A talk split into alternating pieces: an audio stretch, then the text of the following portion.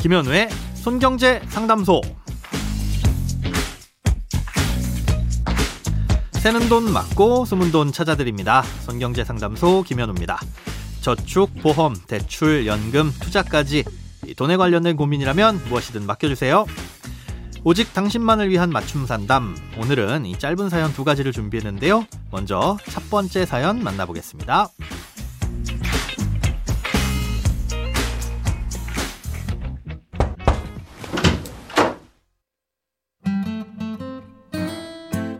제가 지금 사는 곳은 오피스텔인데요. 여기 관리비는 통장 이체로 현금만 받고 있습니다.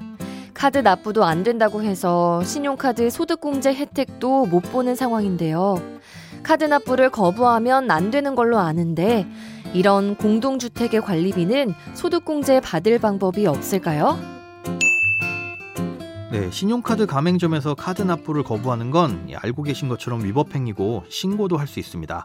하지만 신용카드 가맹점이 아니라면 이 카드 결제를 거부하는 건 아무런 문제가 되지 않습니다.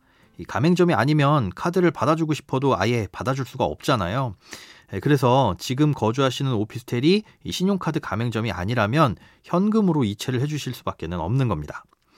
자, 그러면 소득공제를 받을 방법도 없느냐? 안타깝게도 오피스텔이든 아파트든 빌라든 이 관리비 같은 공과금은 애초부터 소득공제 대상이 아닙니다. 아, 이건 신용카드를 내든 뭐 현금을 내든 마찬가지고요. 이 전기요금, 수도요금, 가스요금 이런 걸 거주자가 직접 내는 경우엔 이 카드 결제를 선택할 수도 있는데요. 아, 이러면 소득공제는 못 받더라도 카드 포인트나 사용 실적을 인정받을 수 있어서 그렇게 하시는 분들도 많이 계신데 이 관리비에 포함돼서 납부하신다면 이마저도 딱히 혜택을 받으실 수 있는 방법은 없습니다. 지금 상황에선 관리비를 연체하지 않고 그냥 제 날짜에 납부해서 연체료라도 안 무는 게 최선이라고 할 수 있겠습니다. 자, 그럼 다음 사연 만나보겠습니다.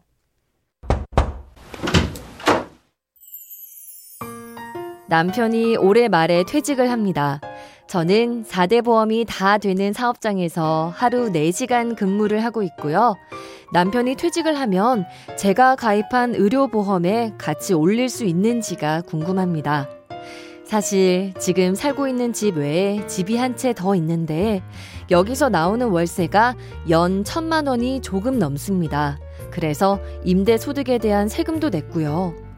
다른 재산들과는 상관없이 임대소득이 연 400만 원이 넘으면 의료보험은 무조건 단독으로 지역가입자가 되는 건가요? 이런 상태로는 지금은 대학생인 자녀가 나중에 직장을 다녀도 의료보험을 자식한테 올릴 수 없는 건지도 궁금합니다. 어, 일단 월세 사업자 명의가 누구인지가 중요합니다. 예, 만약 사업자 명의가 사연자님으로 돼 있어서 사업소득이 사연자님에게 생기는 거라면 아, 연간 2천만 원까지는 추가로 건강보험료를 내지 않으셔도 되고요. 어, 넘게 되더라도 초과분에 대해서만 건보료를 내게 됩니다. 아, 이런 경우 남편분은 다른 피부양자 요건에만 부합한다면 이 사연자님의 의료보험에 피부양자로 올라갈 수가 있는 거고요.